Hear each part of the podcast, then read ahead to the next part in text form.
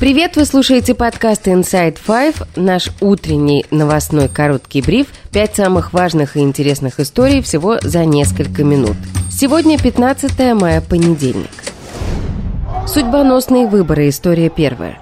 В Турции развернулась настоящая волнительная политическая борьба. Нынешние президентские выборы могут завершить авторитарное правление президента Раджепа Тейпа Эрдогана. Впервые за 20 лет у оппозиционного кандидата появился шанс на успех. Пока ни один из кандидатов не набрал необходимые для победы в первом туре 50% голосов, и, скорее всего, потребуется второй тур голосования. После подсчета практически 98% бюллетеней Эрдоган набирает 49,34% голосов. Его главный соперник, кандидат от оппозиционного объединения шести партий «Национальный альянс» Кемаль Килыч Дороглу 44,99%. При этом третий кандидат Сина Наган набравший около 5% голосов, уже заявил, что поддержит соперника Эрдогана в случае второго тура. Победа Кылыч-Дороглу охладит отношения между Москвой и Анкарой. Незадолго до выборов он потребовал, чтобы Россия держала подальше руки от Турции и не вмешивалась в выборы.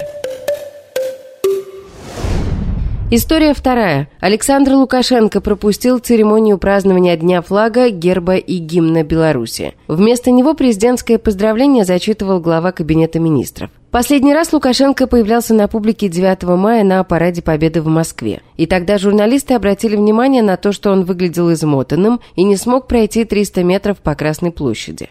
Лукашенко не остался и на обед с Владимиром Путиным, а также другими президентами. Позже первый зам главы Думского комитета по делам СНГ Константин Затулин подтвердил, что Лукашенко болен, но не сказал чем. В Минске никаких заявлений о состоянии Лукашенко пока не делали. История третья о третьих лицах. Российские власти намерены добавить категорию «третьи лица» в закон об иностранных агентах. Об этом заявил замминистра юстиции России Олег Свериденко. По его словам, третьи лица – это не иностранные агенты и даже не аффилированные с ними лица. В эту категорию может попасть кто угодно. Люди, которые могут волей-неволей, как выразился Свериденко, помогать будущим или действующим иноагентам. Юрист Иван Павлов в разговоре с «Инсайдер» пояснил, что задача нового законопроекта – сделать нерукопожатными иностранных агентов. Речь идет вообще обо всех тех, кто не является иностранными агентами. То есть есть так вот эта инициатива о том, чтобы все соблюдали законодательство об иностранных агентах, дабы своими действиями случайно не поспособствовать деятельности он их потому что люди начинают как бы привыкать к тому, что ну, есть там иностранные агенты, но их становится больше и больше. А задача властей сделать так, чтобы они были не рукопожатны, не гражданско способны, да, то есть поразить их э, в гражданских правах. Вот задача. Ограничение некоторых как бы взаимоотношений с иностранными агентами со стороны других лиц. Юрист предполагает, что, скорее всего, Минюст в первую очередь будет бить по источникам финансирования или предоставления каких-то услуг иностранным агентам, например, договоры аренды офиса или площадки для выступления. Также, по его словам, под этот законопроект могут попадать СМИ, которым иностранный агент дает интервью. История четвертая. Церковный суд РПЦ лишил сана московского священника из храма Андрея Первозванного в Люблино Иоанна Коваля за молитву о мире – Произнося молитву о Святой Руси, в принудительном порядке разосланную руководством РПЦ по епархиям, Коваль заменил слово «победа» на слово «мир». На священника написал донос алтарник храма, после этого патриарх Кирилл лично запретил его в служении. Чуть позже состоялся церковный суд. Решение о лишении сана еще не утверждено патриархом, однако церковный суд полностью подконтролен Кириллу.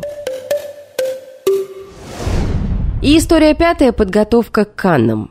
Уже завтра стартует Каннский кинофестиваль. Власти Франции усилили меры безопасности. Будет привлечено около тысячи полицейских, жандармов и агентов частных охранных служб. Во Франции уже несколько месяцев продолжаются акции протеста против пенсионной реформы, которые сопровождаются беспорядками. Французский профсоюз энергетиков уже пообещал отключить свет фестивалю.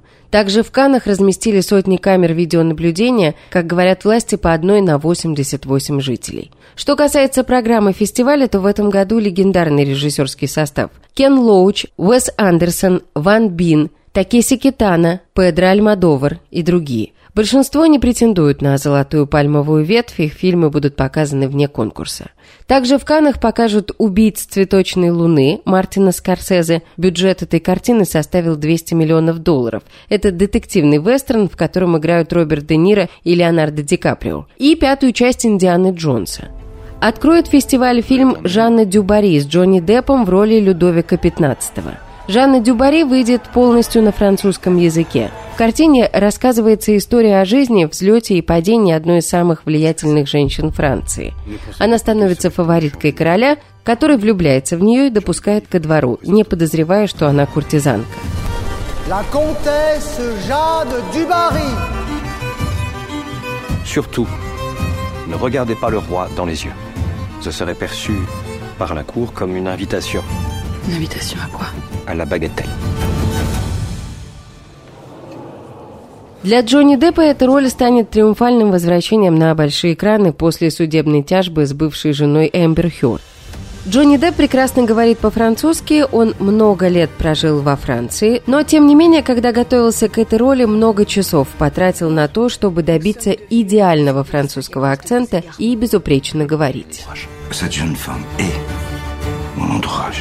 Канский фестиваль стартует 16 мая и продолжится до 27 числа.